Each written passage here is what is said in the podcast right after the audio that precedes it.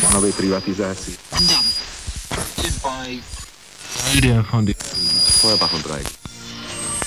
Um eine Aufnahme Spanien und Sitzung des IG. І наш перший гість Андрій Славуцький, керівник програми охорони здоров'я ЮНІСЕФ в Україні. Вітаю вас. Добрий день.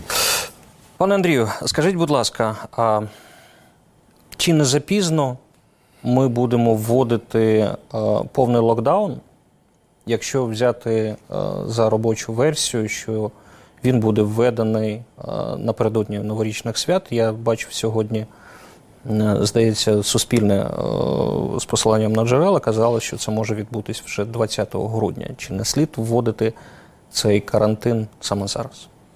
Ну, эм, действительно, мы попали прямо в точку. Э, но давайте сначала скажем, что такое локдаун и, э, и карантин. Это как бы вроде бы созвучные слова, но на самом деле до полного локдауна, как мы его э, понимаем, э, там целый ряд мер карантинных, которых можно использовать, которые до сих пор как бы отрывочно использовались, но, но э, неэффективно. То есть как бы их обозначали, но они как бы не Ну, например? использовались.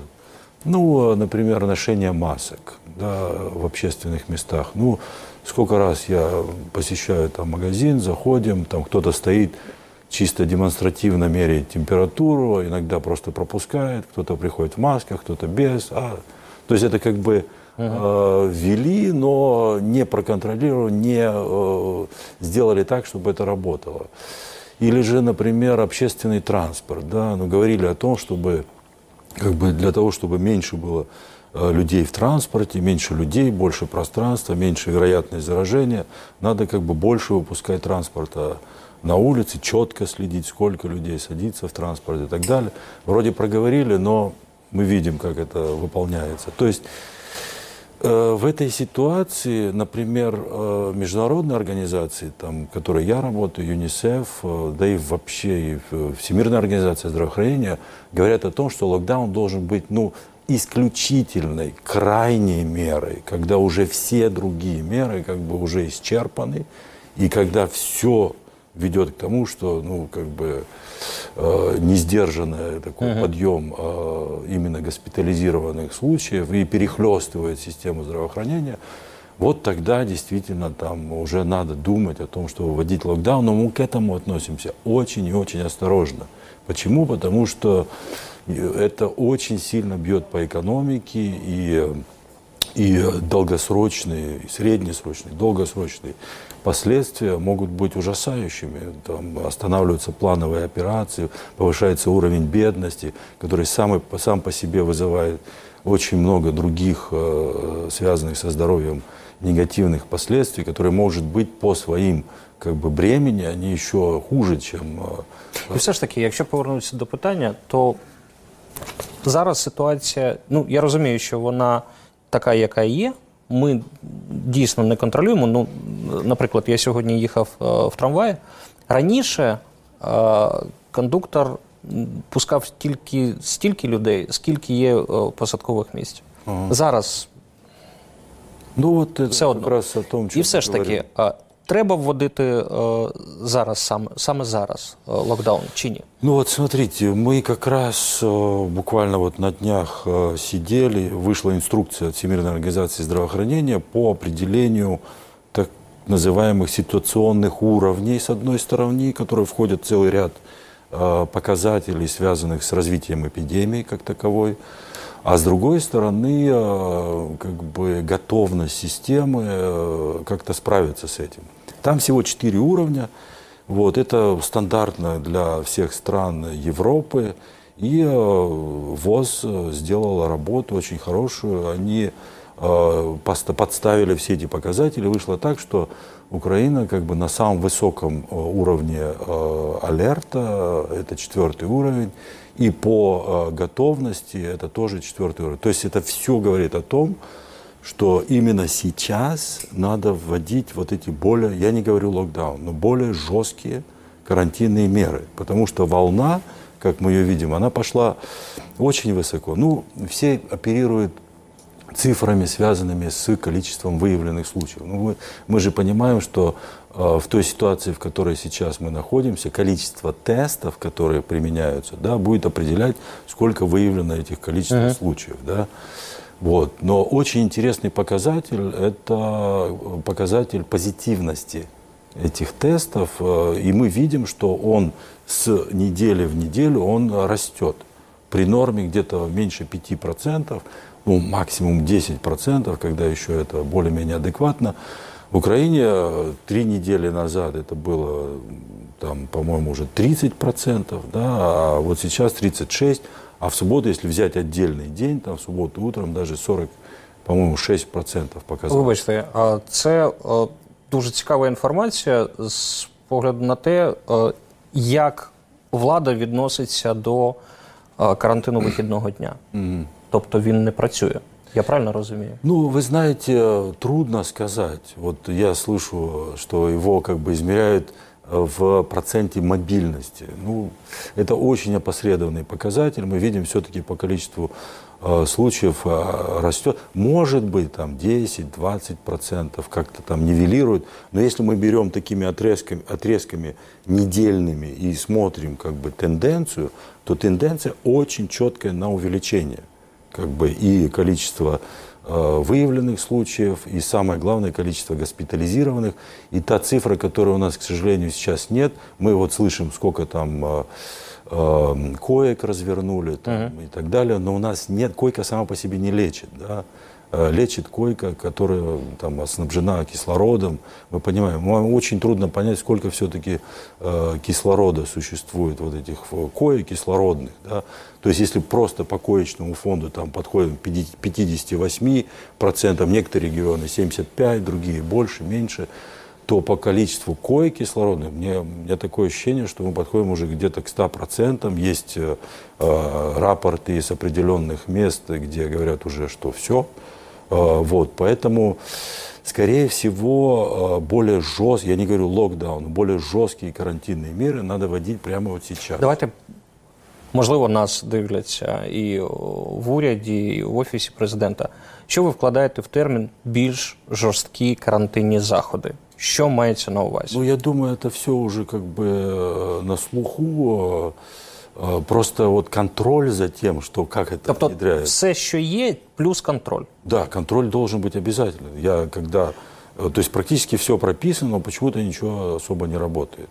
Вот, когда я хожу у вас тут по Кловскому спуску, я вижу прекрасно себя, сидят люди в очень маленьком пространстве, стеклянная витрина, 8-10 человек за столом, курят кальян, общаются 40-50 сантиметров между собой, никаких масок, ничего. Это как раз, ну, просто фантастическая среда для передачи. Мы понимаем, что главные трансмиттеры, это доказано, это люди от 17 до 39 лет. Большому для них счастью, они как бы, у них меньше всего осложнений и меньше всего смертей. Больше всего, кто от этого страдает, как люди пожилого э, веку, значит, с сопутствующими заболеваниями и так далее. Вот где как бы самые тяжелые больные, они не такие мобильные, вот, но э, больше всего от этого страдают. Поэтому, конечно, э, здесь вопрос такой достаточно простой. У нас есть три компонента. Это микроорганизм, вирус, это макроорганизм, человек и среда. Если правильно расставить это на свои места, то это будут прекрасные как бы, профилактические меры. То есть э, доказано, что близкий контакт считается человек, который, э, два человека, которые находятся на расстоянии меньше одного метра и не защищены да, в течение больше, чем 15 минут. Внутри помещения или вне помещения.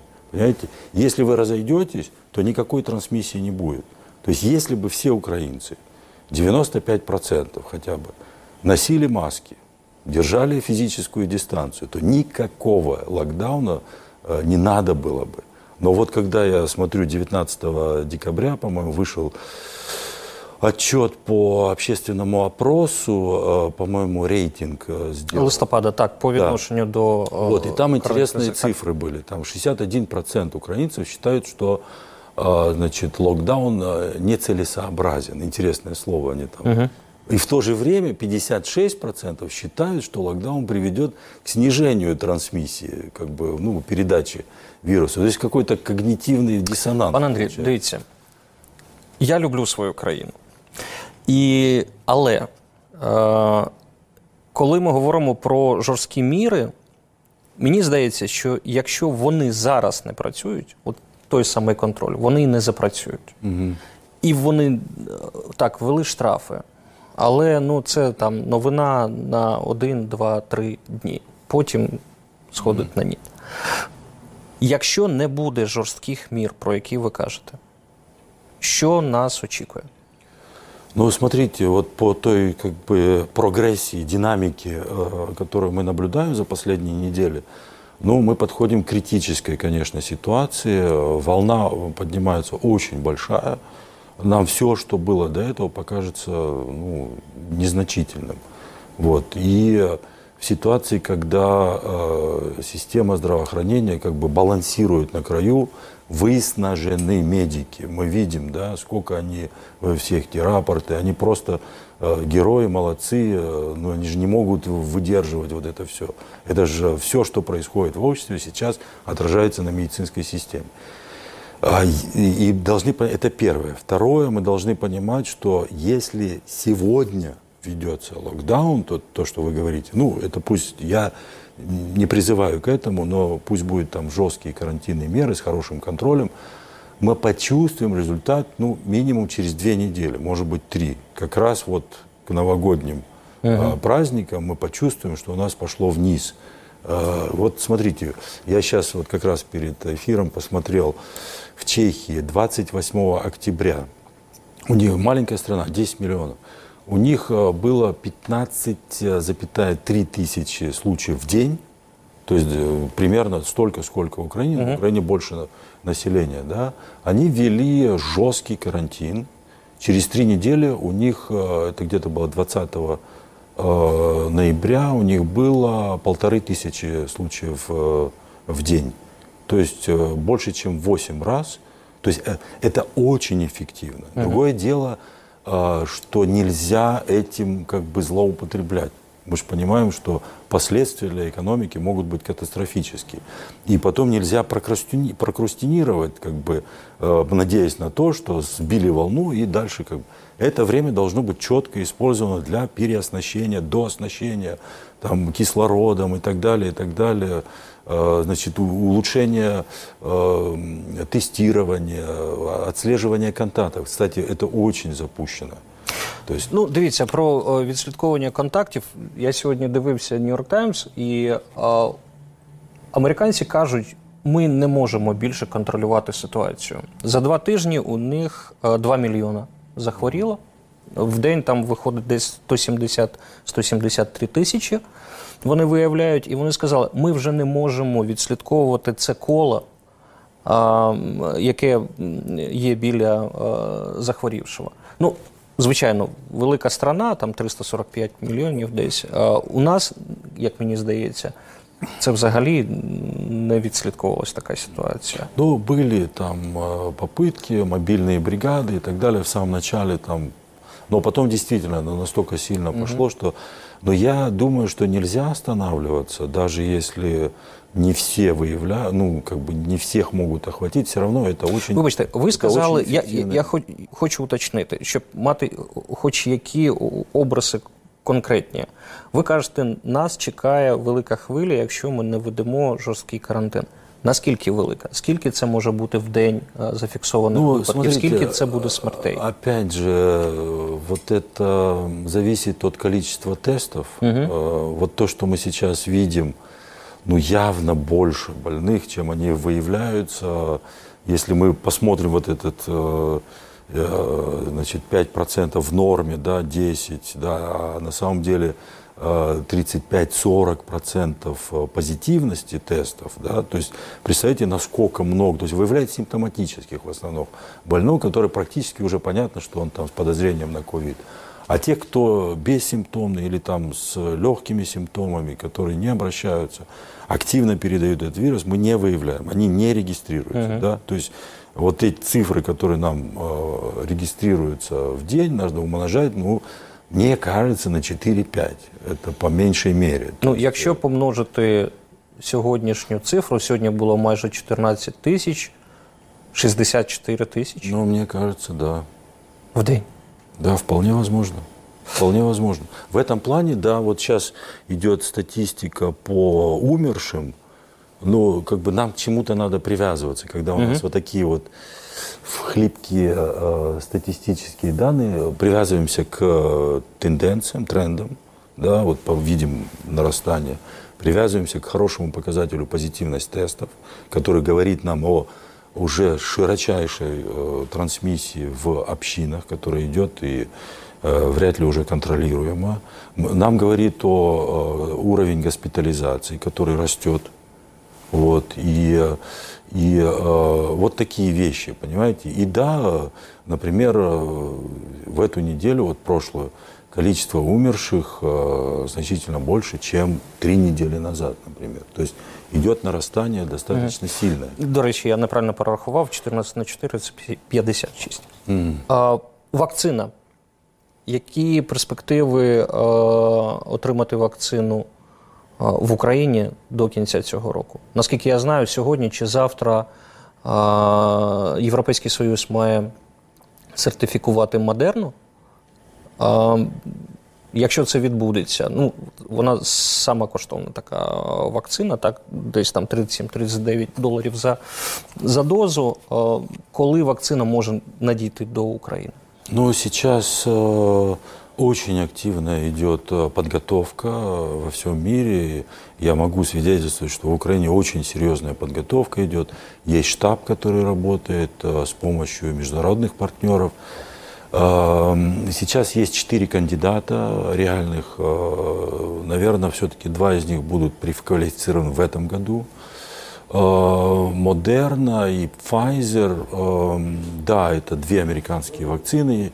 Кроме этого, сейчас вот есть одна британская э, вакцина, которая показывает очень хорошие результаты и где-то в пять раз дешевле. Астра. Да. То есть она, э, и она не, в чем ее привлекательность, в том, что э, она не нуждается в таком жестком холодовом э, минус 70 там, режиме, как, например, Pfizer или там минус 20 э, Модерна. Э, Это практически ну, невозможно э, представить Ну, вона і дешевша, до речі, Астра. Астра де- дешевле где-то в пять раз. Вот. И э, еще пока выбора нет. То есть э, вот, вот сейчас активно идет э, работа. Завтра будет заседание штаба. э, Принятие э, значит, одного плана э, единого, э, который должен быть подан 7 декабря. И вот сейчас все идет на то, чтобы этот план был подан. Э, Вакцина, да, она уже появится в этом э, году э, в ко- количестве там нескольких десятков миллионов доз. Она уже производится. В следующем году прогнозируют, что будет она доступна в количествах, каждая из них около миллиарда доз. Вот. И дальше как бы идет план дистрибуции. Ну, ожидают, что для Украины вполне возможно это будет э, во втором квартале следующего года. Як працюють ці, ці вакцини? За, за яким принципом? А, Ти вколов і тебе, е, ну що, вірус, якщо ти там отримав, він вмирає в тебе. Я- Який принцип, якщо? Ну, там принцип, э, как бы, он защищает, есть принцип, как бы, э, з- Ну, при- не запрещает вход, как бы он отта- отталкивает. э, э, И в этом плане э, есть там вот эти две вакцины американские, они по- похожих принципов, а вот э, британская вакцина, она э, более ну, как бы подходящая для именно Украины. Я так услышал, что вроде бы ск- склоняются к тому, что будет, скорее всего, вот это э, Брита- Ну, выбора еще нет. То есть, как бы вот сейчас как раз то, то самое время, когда э, мы должны сделать этот выбор, вернее, э, правительство должно сделать выбор, э, э, когда будет заявлено. То есть сейчас вот на очень многих уровнях идет эта работа. Э, Мы иногда вот между собой созваниваемся и э, как бы очень много неизвестного. Мы И, э, и когда какая-то новая информация поступает, э, мы как бы идем шажками вперед. Э, Очень большая работа по инвентаризации э, всей холодовой цепи, большая работа по координации, по... Пане Андрію, в мене останнє питання. Я, я розумію, експерти, експерти з е, міжнародних е, структур дуже не полюбляють давати рекомендації урядам в тих країн, в яких вони працюють. Але тим не менш, якщо б у вас була така можливість, що б ви рекомендували, попросили український уряд зробити саме зараз?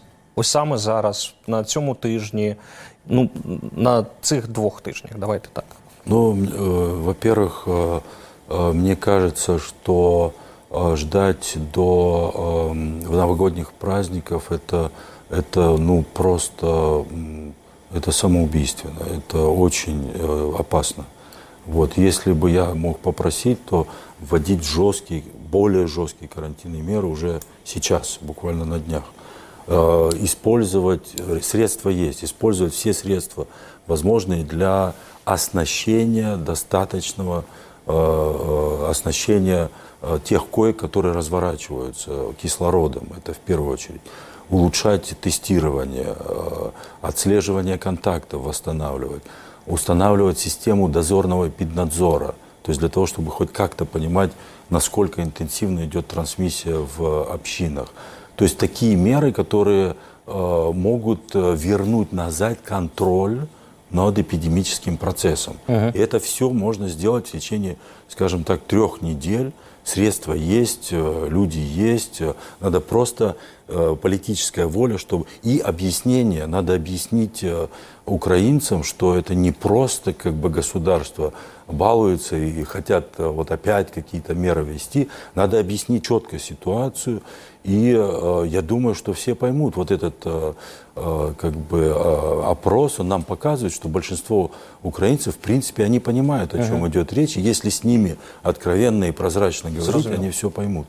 Буду дякувати нашому першому гостю. Нагадаю, що з нами був Андрій Славуцький, керівник програм охорони здоров'я ЮНІСЕФ в Україні. Це програма середмістя. і Ми переходимо до наступної теми. Ксенія Ляпіна, як голова Державної регуляторної служби, зараз з нами про це і поговоримо. Давайте так. 8 тисяч гривень. Дійсно, звідки взялась ця цифра? Я чесно, я намагався зрозуміти. Е, Мінімальна заробітна плата у нас е, там 5 тисяч гривень на так? даний момент. Буде 6 Буде 6 з пе- нового з року. 1 січня, зрозуміло. Середня е, зарплата по Україні 13, десь так, так? Звідки взялась 8? Абсолютно незрозуміло. Я теж намагалась знайти якісь параметри, тобто звідки взялась цифра, навіть від зворотнього, тобто від наявних коштів, теж не можна порахувати, бо кошти, на жаль, не те, що не наявні, а якраз навпаки, коштів нема. Тому сказати, звідки взялася цифра 8 тисяч, абсолютно неможливо.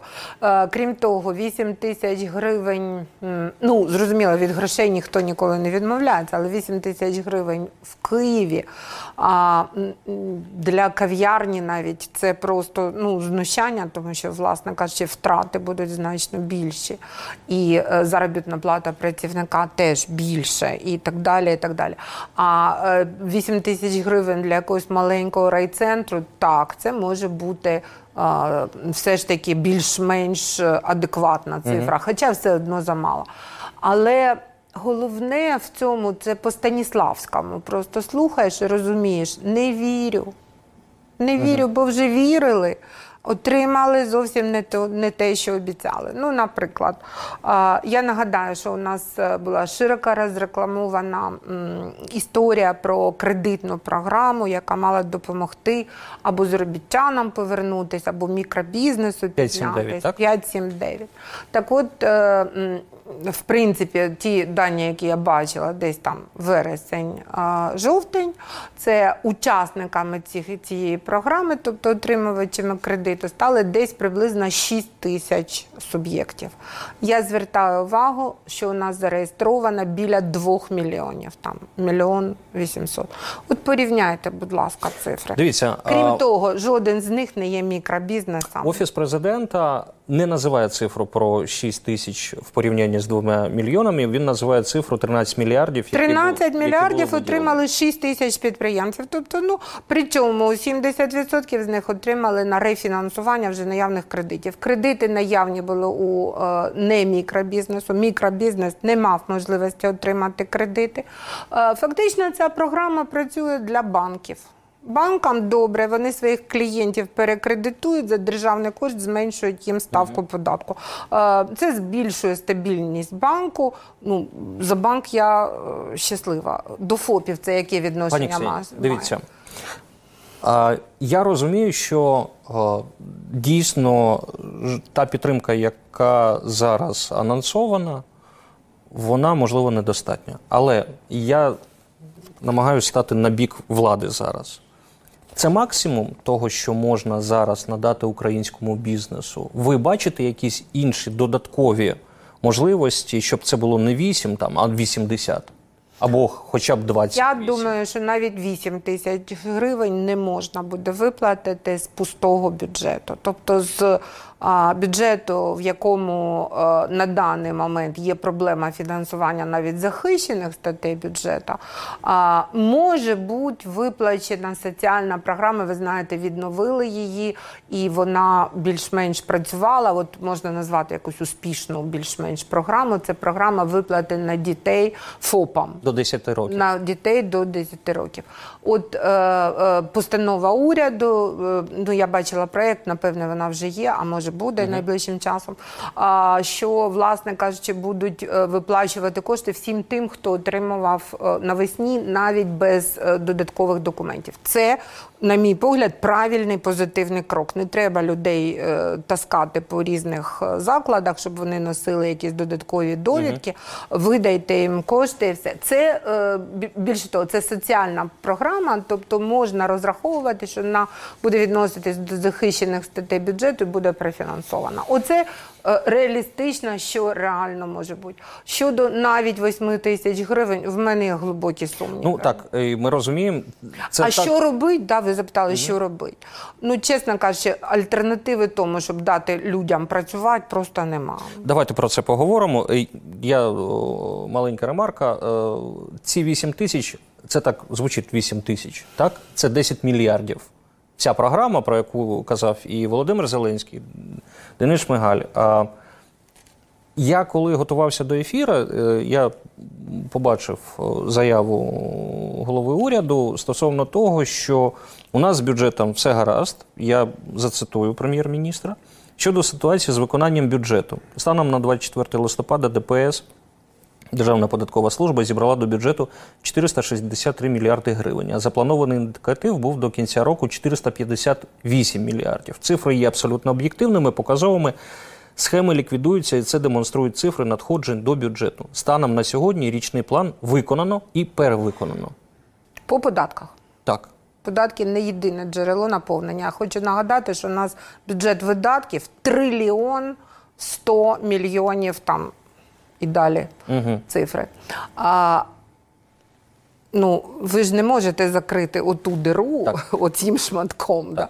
Якщо є невиконання по інших статтях надходжень, а, то, власне кажучи, дірка вона і залишається діркою. Тепер щодо а, податків. Да? Я вважаю, що це цинізм вищої міри. Тому що коли економіка падає, коли у нас падає ВВП, а ми збираємо з того білого бізнесу, який ще сплачує податки, більше податків, да? то це ну як мінімум дуже цинічно. Тому що це значить, ми обідрали бізнес більше, ніж він міг собі дозволити сплатити. Як це робиться, я вам скажу за рахунок неповернення ПДВ. За рахунок штрафів на суб'єктів малого бізнесу і так далі. Тобто кожному бізнесу по своєму методу. Отак е, формується. Я так розумію, е, б'ють малий і середній бізнес. Крупний бізнес. Ну, я думаю, що з неповерненням ПДВ і по крупному бізнесу луплять, тому що фактично неповернення ПДВ це, як правило, е, біч експортерів. Тобто, Ну, дивіться, ви, ви, ви згадали про, про легальний бізнес, і так ми потрохи перейшли до теми РРО. Так? Чомусь РРО весь час е, прирівнюють до легального бізнесу. Насправді це абсолютна ілюзія, тому що я завжди наводжу приклад е, ринку алкоголю і тютюну. Ви знаєте, що ринок алкоголю е, е, знаходиться в умовах використання обов'язкового РРО ну, все своє життя в незалежній Україні. Ніколи не було позбавлення е, РРО на м, торгівлю алкоголем. Ну і власне результат на ліцо, як кажуть, більше 50% цього ринку в тіні. Деякі експерти говорять 60, деякі говорять 50, але от, ну, приблизно. То скажіть, будь ласка, як можна прирівняти використання РРО обов'язкове і е, легальність? Ну тобто, це абсолютно не одне і те ж. Мені здається, як профану, мені здається, що, що все ж таки прирівняти можна. Бо якщо Я ти, думаю, що якщо це ти прода... класична помилка. продаєш, то ти легалізуєш, і з того, що ти продав, ти платиш податки. Так, а ти і так продаєш і з того платиш податки. Давайте розберемо. Спрощена система оподаткування, друга група. Підприємець торгує, неважливо чим, одягом, наприклад. Ви приходите до нього, купуєте одяг. Він підсумком за день записує свій обіг. Який його податок? А ви знаєте, що він взагалі ніяк не залежить від обігу? Просто від слова зовсім ніяк. От у нього податок 20% від е, мінімальної заробітної плати встановлений на даний момент. Тобто зараз у нього 1100 гривень єдиний податок. Можуть бути встановлені і менше місцевими радами. Ну, як правило, зараз ради встановлювали всі по 20%. Е, З нового року це буде там 1200 І це в незалежності, 20. скільки він продав. в незалежності. Тому е, міністр фінансів Маркарова, коли вводилась ця історія з РРО, е, чесно сказала, що ми не, не очікуємо прямих збільшень надходжень. Оце вам відповідь на питання. Да? Те, що здається, не те, що є. Да? Ви, наприклад, зранку виходите, сонечко встає і сідає. Здається, що воно ходить навколо землі. Да? А якщо ви вчил- вчите фізику і астрономію, то ви будете знати, що це земля навколо сонця. Так що, як то кажуть, випадку- вглиб треба заглядати. Добре, давайте заглянемо. Е, В, тако, в такому випадку е, поясніть, будь ласка, чому влада і нинішня влада таким ну так вцепилась в, в цю РРО? Ну, історія дуже проста. Є три складові, е, так би мовити, інтересантів цієї історії, тобто зацікавлених кіл. Перше коло найбільш активне, найбільш яскраве це е, великі мережі, які е, чесно сказали, що малий бізнес складає їм конкуренцію, і їм це набридло. Ну, вони кажуть, що ми не можемо конкурувати, вони не платять податки, але ми тільки що розібрали з вами, що вони платять податки. Просто великі мережі хочуть сказати, що цей бізнес платить не стільки податків, скільки їм би мережам хотілося, щоб хтось інший платив податки. Е, ну тут можна подискутувати, тому що, наприклад, на третій групі спрощеної системи оподаткування е, навантаження 5% від обігу. Це ще пошукати треба в великих мережах таке податкове навантаження. Взагалі-то для торгівлі це невигідне навантаження. Але тим не менш, третя група саме в таких умовах. Е, Друга група трохи полегше, але все одно вони сплачують і податки, єдиний соціальний внесок, і е, якщо мають найманого працівника, всі податки, як будь-який інший бізнес. Тобто податки вони сплачують. Але великим мережам заважає, що ці е, дрібні ФОПи е, отримують товар е, по такій же ціні, як вони, великі мережі, е, встановлюють меншу маржу.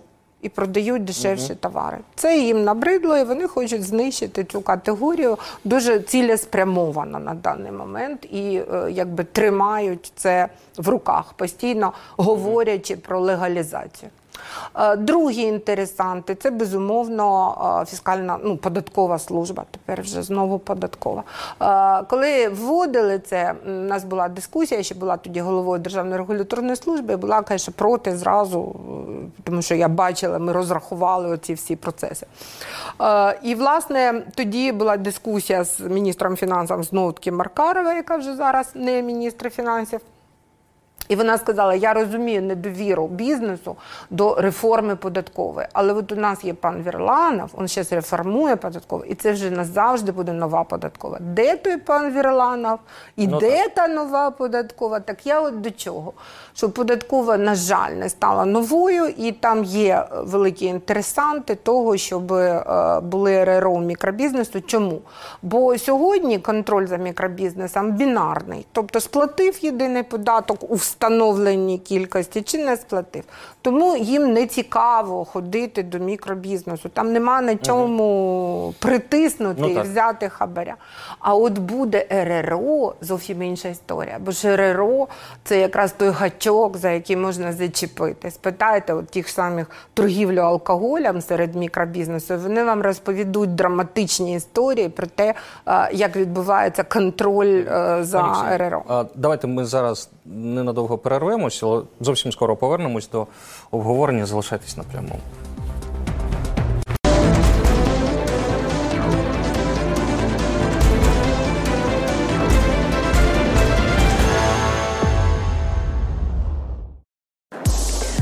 Привіт, мене звати Христина Чорнега. і Я маю сказати вам щось дуже важливе. В політиці романтики немає, а зовсім навпаки. Всі ці комітети, фракції, законопроекти прийняли, не прийняли. Депутати, міністри, Шмигалій, Ківет, Тищенко, Зеленський, Коломойський. Знову Тищенко. Зрада, перемога, шквар, зашквар, перешквар.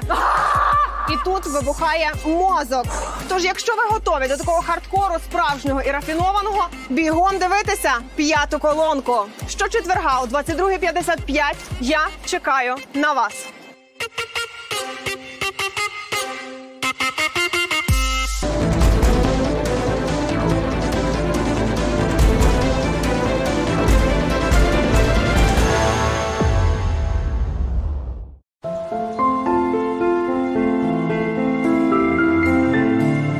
За будь-якої погоди ранок буде добрим.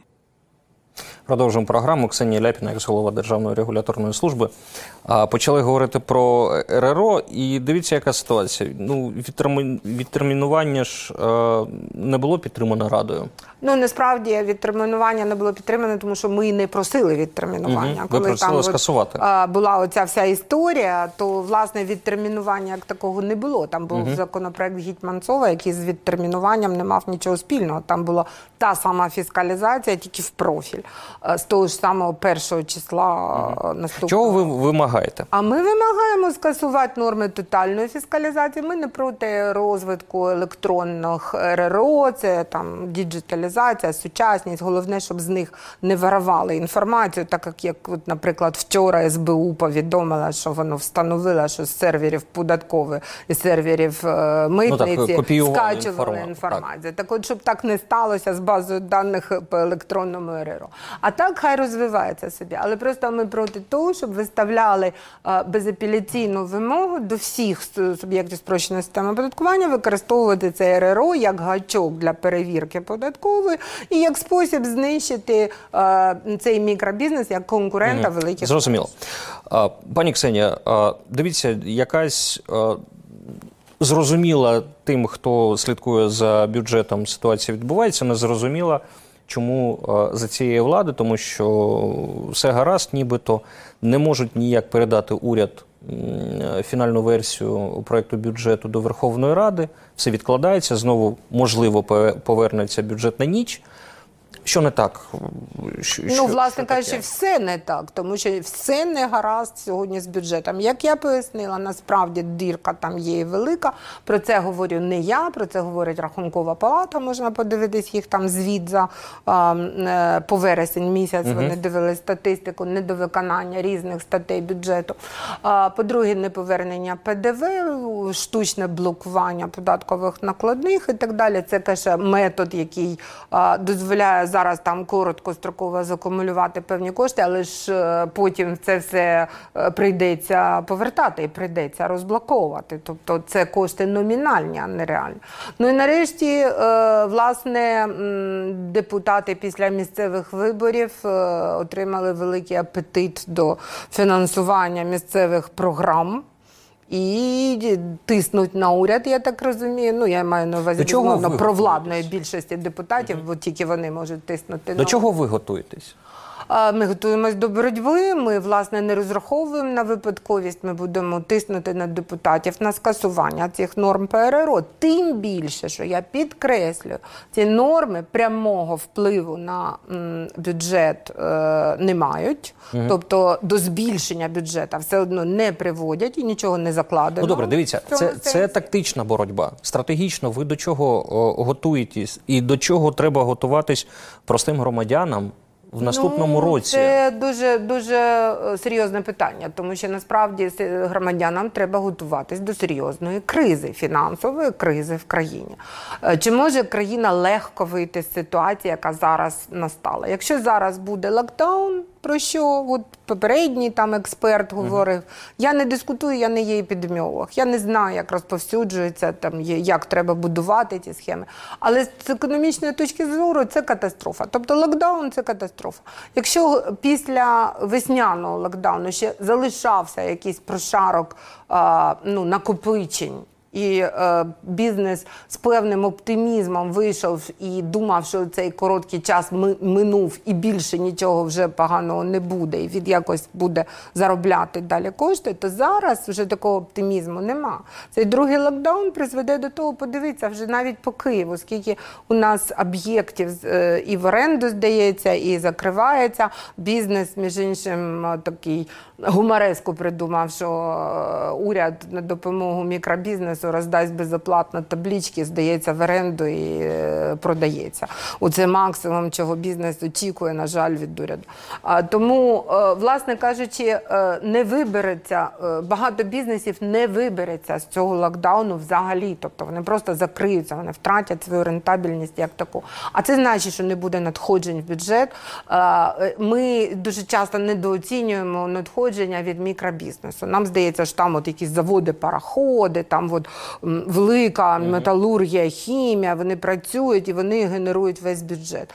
Не весь. А скільки Далеко, це далеко не весь. От ми нещодавно порахували за 19 рік, за 20 рік ще нема підсумкової, але я думаю, що десь при, приблизно так само буде. Порядка 52 мільярдів це плата мікробізнесу, ФОПів, тільки ФОПів. Це ми юросіб мікробізнесу навіть не беремо. І не беремо середній бізнес, і не беремо малий плюс. Це тільки ФОПи, тобто мікробізнес. 52 мільярди в бюджет. Ну так, друзі, ми хочемо це втратити і потім розповідати, що десь з неба вони згенеруються, ці кошти не згенеруються. Тому треба готуватись до серйозної фінансової кризи. Як з неї виходити? А нема простої рекомендації. Я вже сьогодні комусь говорила: весело, швидко і просто не буде. От Зрозуміло. треба це запам'ятати. А як буде складно, довго і е, нашим потам і трудами. І от коли ми будемо до цього готові, то ми вийдемо з цієї кризи. Зрозуміло. Ксенія Ляпіна, як голова Державної регуляторної служби. Це була програма Середмістя. Провів її Валерій Калниш. Добраніч.